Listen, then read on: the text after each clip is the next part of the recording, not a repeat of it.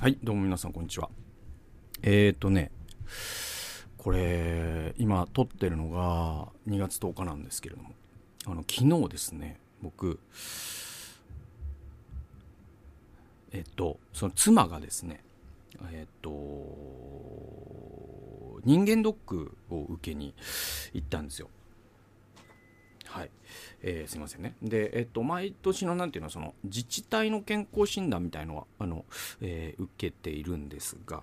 あのーなんだろう、妻は初めてかな。僕はに人生でまだ2回とかか。でも5年に1回とか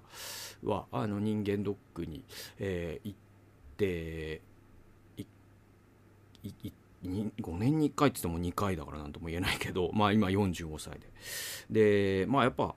僕眼科系でもあるし、その病気の早期発見っていうのは、そのね、投資するに値するんで、あの、毎年は全然まあお金もかかるしね、あれね、あの、なかなかできないにしても、えっと、まあ妻もね、その、そういう乳がんとかさ子宮頸がんとか割と身近な人でも結構やってるんでね。あの、えー定期検診に加えて、えーそういうこう包括的な検査っていうのかな。あやって、えーでまあ今年はあ去年僕がその人間ドック受けてで今年はね妻も、えっと、妻今38になるかな。あなんで、えーねやっておいた方がいいんじゃないかということで、えー言ってもらった、えーそしてその間、えっと、長女はあ幼稚園にいるんですがあその人間ドックの会場が上野のクリニックでで移動をもろもろ含めやっぱり朝からね午後2時ぐらいまではやっぱかかるじゃないですか。であの僕が下の子を見とくよってことになり。でまあねあの見といたんですよ。で あの妻のその月に1回妻の一人時間っていうので僕がその次女を見るケースもあればこういった形で見るケースもあって。で昨日はそういう当番の日で。だからまあその日はもうちょっと仕事は進まないという覚悟をした上でやるんだけれども。あのーどんなスケジュールかというと、まあ、僕毎日、えっと、朝起きてデボーションして朝ごはん食って30分メルマガ書いて、えーそこから、えー8時から9時までの間に、えー筋トレをする、まあ、このルーティンはだいたい崩れることはほとんどないんだけれども、えーその後ですよ。で9時から「あじゃああの事情見とくね」っつって。でじゃあ何してね時間を潰そうかなじゃないけどあるんですよ。で結果、まあ、その日はうんとすごく寒いですし公園遊びがやっぱあまりにも寒いとできないんであのーで風も強かったりとかねしたんでね昨日ね、えーでじゃあ児童館行こうってなったわけ。であのーこれがね、まあ、具体的にはあの八木沢児童館っていうのがあってえっと、だから自治体またぐかな。僕が今武蔵野市の端っこに住んでんだけどその八木沢児童館はおそらく西東京市の管轄なのね。でまああの近くに児童館はいくつかあるんだけれどもそのうちの一つってでそこに行くの僕2回目か3回目ぐらいなんだけれどもあのーなんかね団地の1階部分みたいなところを改造してそういう子供の居場所にしててさちょっとちっちゃい体育館とかもあるような感じのとこで。でねあのすごくねやっぱうんこれ東京がなのか全国的になのかわからないけどあのすごく児童館ってねすごく充実しているというかあのいつ行ってもいいしね。でなんだろうそういううるさいこと言われることもないし、まあ、名前書いてでアルコール消毒してでなんだ検温して。で住所とかも書かされないから別に自治体またぐのも全然よくて。とかそんななんか会員証とか作る必要もないし。なんか行ってフラッと行ってフラッと帰ってこれるみたいな。なんかすごくいいんですよね。でこう遊具とか遊具っていうかまおもちゃかな。だから未就学そう幼稚園行く前ぐらいを対象とした施設でもあるからあのーただまあ放課後の小学生とかが来ることも多分想定されてるんだよね、ま、漫画とかなんか火の鳥とかさ あるからあのねだからそそんな感じ。でバスケットゴールがあったりとか、まあ、やっぱ子供の居場所をね作るっていうのは東京都本当金かけてるなと思いますよね。うん。で、えーまあ、我々にとってはすごくありがたいんで使わせてもらって。でねえっとこの児童館行ってねで何かというと特にあれなんだけど普通に遊んでますわなんだけどこれはだからその子育て中の特にお父さんに共感してもらえるかもしれないけどわかんないけどあのお母さんもそうかもしれないけどその子供と遊ぶのってさなんかさその嫌いじゃないですよ僕も。だけどそのえっ、とおままごととかなわけ。その児童館のその次女がやる遊びっていうのは。でなんつうのかな。そのまあ家よりもね、家にはないおもちゃとかもいっぱいあるから。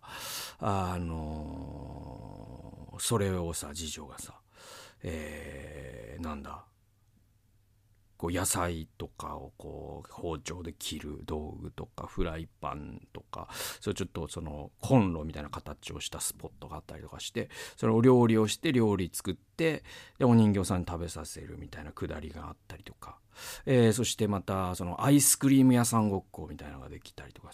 でそのねねいらっしゃいませ。どれがいいですか？じゃあこれお願いします。はいありがとうございます。ペロペロペロ。はいありがとうございました。次、お父さん、お店屋さんっていらっしゃいませ。えー、どれがいいですか？このチョコください。はい。はい。ありがとうございます。ペロペロペロ、美味しかった。次、今度は、あナナがおいし、えー、っと、お店屋さんやるね、みたいな。これをね、やっぱね、これを1時間ぐらいやってるとね、もう気が遠くなってくるんですよね。で、その、あのー、なんつうのかな、その、えっと結果その日は10時5分に児童館にチェックインし12時55分にチェックアウトしたの。全然お腹減ってくれないですよね。そろそろお腹減ったんじゃないのかいって何回言ったか。でそれで全然いや全然減ってないまだやるとかって言って。で結果3時間いってさで早く腹減ろうよこいつと思ったけど。で で、しまいには僕、お父さんお腹が空いてきたんだけどって言い始めたりとかして。で、で、まあでも3時間遊んでさ。だけどさ、もう、もう、もう1時間の時点でもう消耗、なんていうの、その、もう、あの、1時間の時点で、そのドラクエで言うと、もう画面赤くなってる感じっていうか。あの、スト2で言うと、あと弱パンチ一発で死ぬ状態っていうか。で、その状態から2時間だからね。でも、その、アイスクリーム屋さんごっことかも、なんていうの、その、なんだ、この、その、えっと、えっと、シュシポスの神話だっけ？なんかあありますよね。なんかあの、ギリシャ神話でよかった。ギリシャ神話だよね。うん。ギリシャ神話のシュシポツの神話でよかったと思うんだけど、あのさ、なんかすごい悪いことをした神様が、そのゼウスだかアポロンだかに、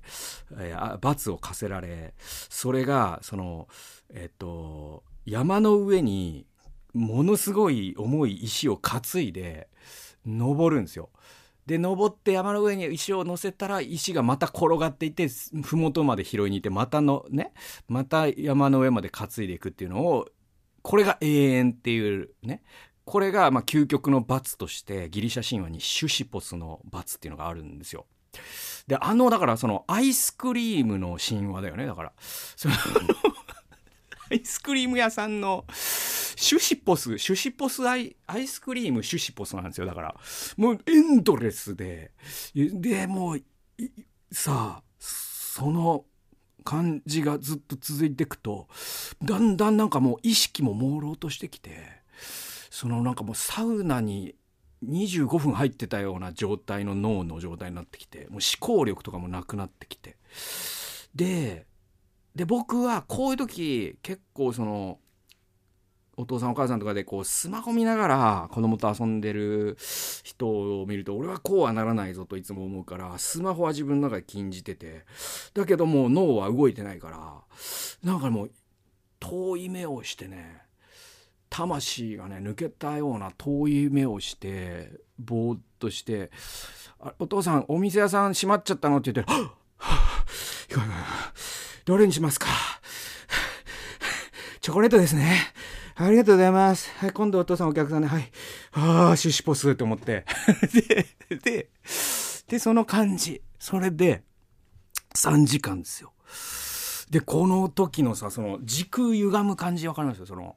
その普段さ僕そのこういう YouTube 録画したりとかなんか執筆したりとか Excel でなんか入力したりとかまあまあいろんなメール返したりまあそういうパソコンの前でね主にパソコンの前で普段まあいろんな仕事をまあこう見えてとかなねなんかしてねえだろうと思われるかもしれないけどやってるんです。やってるんですいろいろ。メッセージ作ったりとか。でそういう時って結構その1時間とかって一瞬で解けていくんですよ。もう集中してる時なんか特に。もう気づいたら2時間経ってたとか。うわこんな早いんだ。もううわ時間足りないとか思うんだけど。この3時間の時のその時間の経ち方の遅さね。もう何ていうのそのあれ1時間ぐらい経ったかなと思って時計見たらまだ10分しか経ってないとか。なんかあれ？時計壊れた？って思うぐらい時間経たないのね。でもうマジで集中が完全に切れて。集中切れてから1時間ですよ。だからもうあの弱パンチで殺せるのにそのスクリューパイルドライバー食らってる感じっていうか。でもうオーバーキルだよね。オーバーキル。でも遠い目になってて。でだからそれを妻に話したらやっぱねいつもすごいよねって言ってやっぱ妻を尊敬するわけですよ。そういうこれを毎日やってんだもんな。ほんとすごいと。もう尊敬しかない。で、で、その話したら妻が、あ、そういうお父さん時々いるよって言ってて、その遠い目の 魂抜けたお父さん。あ、俺もその、その、なんだなと思ったのね。で、まあ、この話は この話として、あのー、その時に、あのね、そのね、立地が、だか僕はこの家からその児童館に行くのは初めてだったわけ。つまり、その前住んでた家からも何回か行ったことがあって、だから僕超方向音痴だからその違う場所から行くと同じなんていうの A 地点から B 地点に行った時と C 地点から B 地点に行った時でこの B 地点が同じ場所にあると思えない人間って分かります？あの、方向音痴も極まるとそこまで行くんですよ。それで僕極まってるから、あれ、ここ、ここか、みたいになって。で、そうすると、帰りに行く風景とかが普段通らない道だから、なんかね、いい感じの通りがあってさその時にでなんかこう全体が昭和みたいな感じで何ていうのもちょっとなんかこう店の並びとかもなんかスナックなんとかみたいなカラオケスナックなんとかとかいうのもあって何ていうのなんか昔ってあの団地があるとそこに団地商店街っていうのができてた感じって分かります？であれがちょっとまだ生き残ってる感じなんですよ。ね？でその団地のお父さんお父さんがその行くスナックがあったりとか。で団地のお母さんがなんかこうお使い物に買う和菓子屋さんがあったりとか。なんかねあの洋館専門店みたいなのがあったりとかするわけ。洋館洋館一つで今この令和の時代に勝負してる店ってちょっともう侍だよね。ででその並びであのね豆腐屋さんがあってね。でそこがあの三河屋っていうんですよ。でこれも僕ねその愛知の僕の友達はここでもうね勘のいい人は分かると思うけどもう僕は三河屋っていう店があったらちょっと吸い込まれていく習性があって。っていうのは僕の出身地ね。母親の故郷であり僕の本籍地であり、ね、父親も中学以降はそこに住んだという父父は豊橋。で母は蒲郡。でこの地方のことを三河というんですね。だからその藩の時代のくくりでね尾張と三河から成り立ってるんだけど愛知県って。だからその愛知県ってはね。愛知県を皆さんイメージしてください。カニみたいになってるじゃないですか。ね。でそのカニの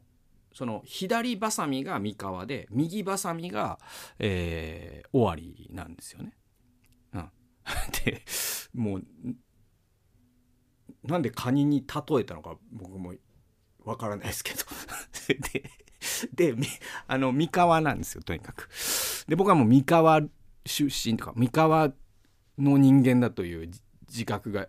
今も失ってないから、三河屋っていう名前の店を東京でも時々見るんだけど、そうすると、あ、あの辺の出身の方が始めた店なのかなとか思って、すごい嬉しくなるね。で、は、でも吸い込まれるように。で、あと僕、豆腐屋すごく好きだから、なんか豆腐屋って良くないですか？そうそうそう。で、豆腐屋でなんかちょっとね、店先にあるこう豆乳買って飲んでうまかった時の喜びとか本当僕はすごく好きで。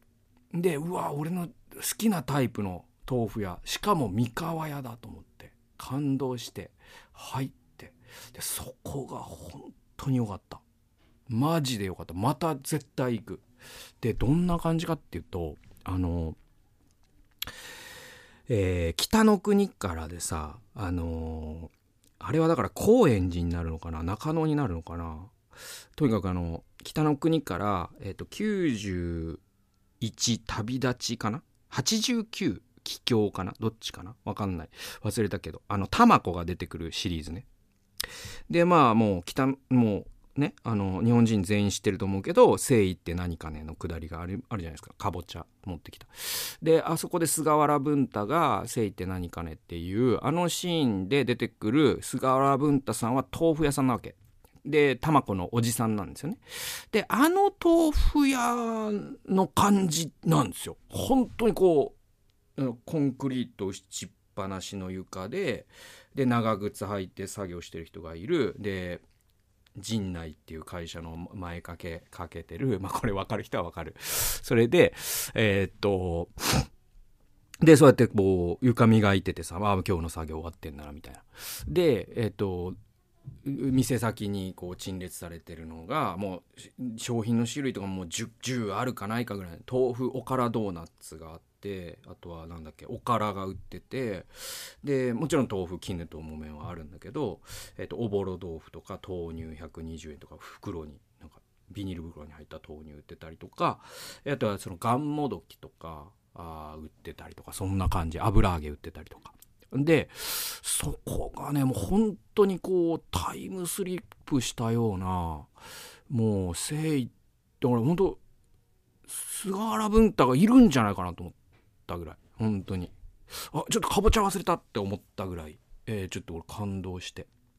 でそこのそのえっと一人の男性とおばあさんがいたんですよ。でおばあさんはもう完全に腰が曲がってて。で多分長年のその豆腐作業で曲がったんだろうと思われる。でその多分その男性は息子かもしれない。ね、そしてそのおばあさん顔そのおばあさんの亡くなったご主人が愛知県出身かもしれない。いろんな想像をしながらそのおばあさんにこれとこれとこれとこれくださいみたいな。で結果、えー、480円分ぐらいテンション上がって買っちゃったんだけどでそれがすげえなと思ったんだけどはいはいこれとこれこれこれねっつって。で全部なんかもうビニール袋入れてくれて。でもレジ袋いりますかみたいなくだりもなく。うわじもうなんか時間止まってんなっていう感じ。でもう極めつきが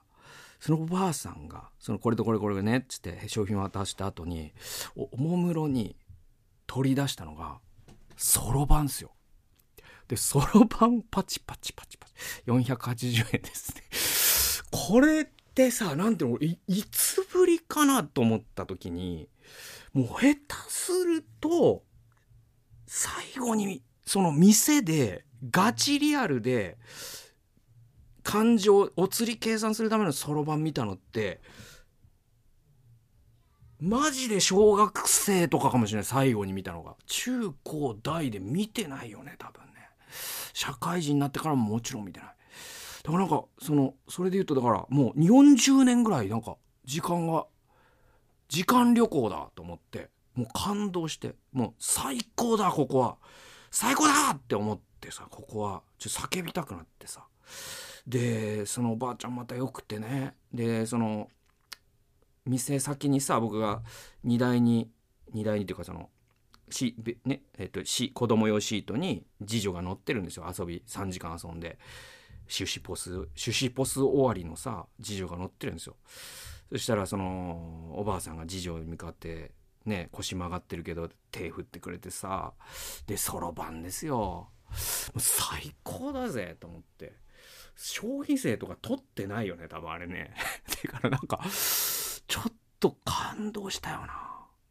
で今だからもう PayPay とか言ってる時代でさ現金使えない店とか出てきてるじゃないですか東京の都心の方じゃ。だからなんかもう2世代違うわけ。そのね。なんていうのそろばんからチーンっていうレジになりそっからそのもう自動でお釣りを計算するレジになりでセルフレジになり今もうスマホ以外ダメですよみたいな。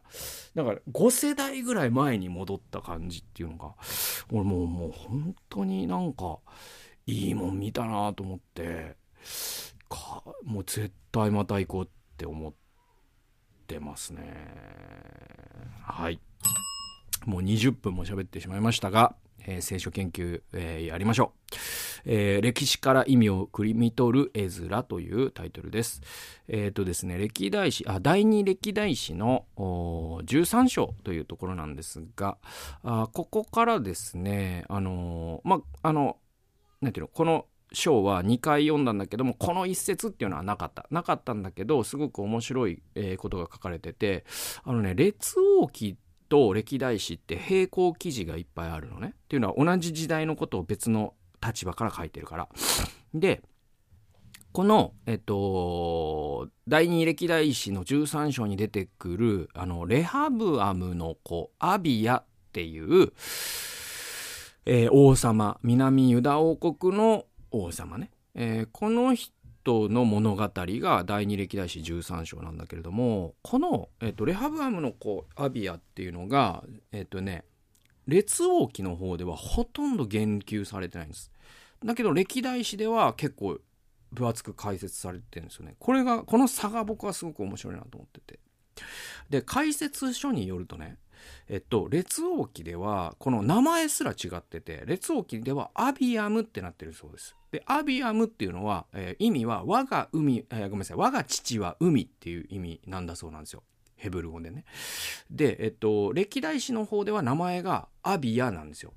で、アビアっていうのは、えっと、意味が、我が父はヤハ、つまり、我が父は神っていう意味なんですよ。だから、名前すら変わっちゃってるらしいんです。列王記と歴代史で。これ解説書に書いてあった。で、だからその列王記と歴代史でこれほど評価が分かれる人物も珍しいなと僕は思ったんですよね。だからそのダビデとかで言ったら列王記でも英雄だし歴代史でも英雄じゃないですかアハブだったら列王記でも悪王だし、え、歴代史でも悪王じゃないですかでそれでこのこのアビアってアビアおよびアビアムというこの人はすごくこの2つの歴史書で評価が分かれてるっていうのが特徴なんですよでじゃあ歴代史はなアビアの何を評価したのかっていうのが、えー、僕は興味があるんですよ。でそれは何かっていうとえっとね北王国と南王国に分かれて間もない頃なんでその時にこの北王国が主の祭司たちを国から追い出したっていう記述があるんですよ。でそれに対して南王国は神への礼拝を続けそれを根拠にアビアは北王国に聖戦を挑む戦いを挑み神の介入によって勝利を収めたこれが歴代史がアビアを最も評価する点なんですね。で歴代史の記者っていうのは諸説あるんだけれども一説によるとエズラが書いたと言われているんですね。で、えー、エズラは当時の神殿再建つまりバビロン捕囚の後の第二神殿の再建の事業に携わる人にその歴史的な意義とか宗教的な意義それをまあ彼エズラっていうのは聖書学者ですからそれを思い起こさせるリーダーだったんですよ。でアビアの戦いこれを強調するっていうことはその目的に合致してるんですね。でエズラの偉いところはこの説を補強するために話をでっち上げたのではないところなんですよ。でこの場合は、えっとねえっと、出典が書かれてて、えっと、このだから第二歴代史13章14章、えー、13章か13章にえっと、この話はそのアビアのしたことは預言者井戸の仲介という歴史資料に書かれてありますよという出典を明らかにしてる。でもおそらく預言者井戸の仲介自体はおそらく、えっと、それこそ失われた文書の一つだと思う。ごめんなさい間違ってたらごめんね。あの文献学に詳しい人でいやあるよっていう人がいたら教えてください。ごめんなさい僕の認識ではそう。要はそのえっとそうそうそう。で、えっと、預言者井戸の仲介という当時存在した歴史資料がこう言ってるから、えっと、歴代史の著者の、えっと、エズラはそれを収録したんですよ。だから過去の歴史をちゃんと資料にあたって学ぶことで現在自分たちがしている事業の意義を深いものにしようとしてるんですよ。だからエズラって歴史修正主義者じゃないんですよね。歴史をしっかり調べてそれを現代的に意義づけるってことをしてるんですよ。だからこれがなんかその歴史を歴史をでっち上げることと歴史から意味を汲み取ることの間には天と地ほどの隔たりが僕はあると思うんですよ。でこういう態度がやっぱり僕にも必要なのかなと思っていて何て言うのかな歴史を学ぶにあたってんと、それを現代的に意義づける。でそれがあまりにも恣意的に過ぎると何ていうのかな。まさにこの歴史修正主義に一歩足を踏み入れることになるんだが。だけども過去にこんなことがあった。ゆえに今こういうふうなことが言える。だからまあ新型コロナで言うと今そのえっと スペイン風邪を学ぶことで、えー、今こういうことが分かるとかっていうこともあるかもしれないし、えー、かつての キ,、えーと、キエフ公国とかねその、えー、帝政ロシアの始まりの歴史を学ぶことで今の、えー、プーチンがやってることの意義を汲み取るとかっていうこともあるしだからそういうふうに歴史を学ぶことで現代を知る、えー、っていうことをエズラっていう人はものすごく上手にそれをすることで、えー、人々を神への情熱に駆り立てていったこういう態度っていうのは非常に何ていうのかな知識の正しい用い方だと思うんですよね。それはその現実を歪曲するんじゃなくて、えしっかりその資料にあたってそれを学びそこからこう現代的な意味を汲み取り人々に勇気を与えていく、えー、こういうですね、えー、やっぱりエズラっていう人はそういった意味で偉大だったんだなというふうに僕は、えー、ここから思いましたということで、え今日も最後まで聞いてくださってありがとうございました。それではまた次回の動画および音源でお会いしましょう。さようなら。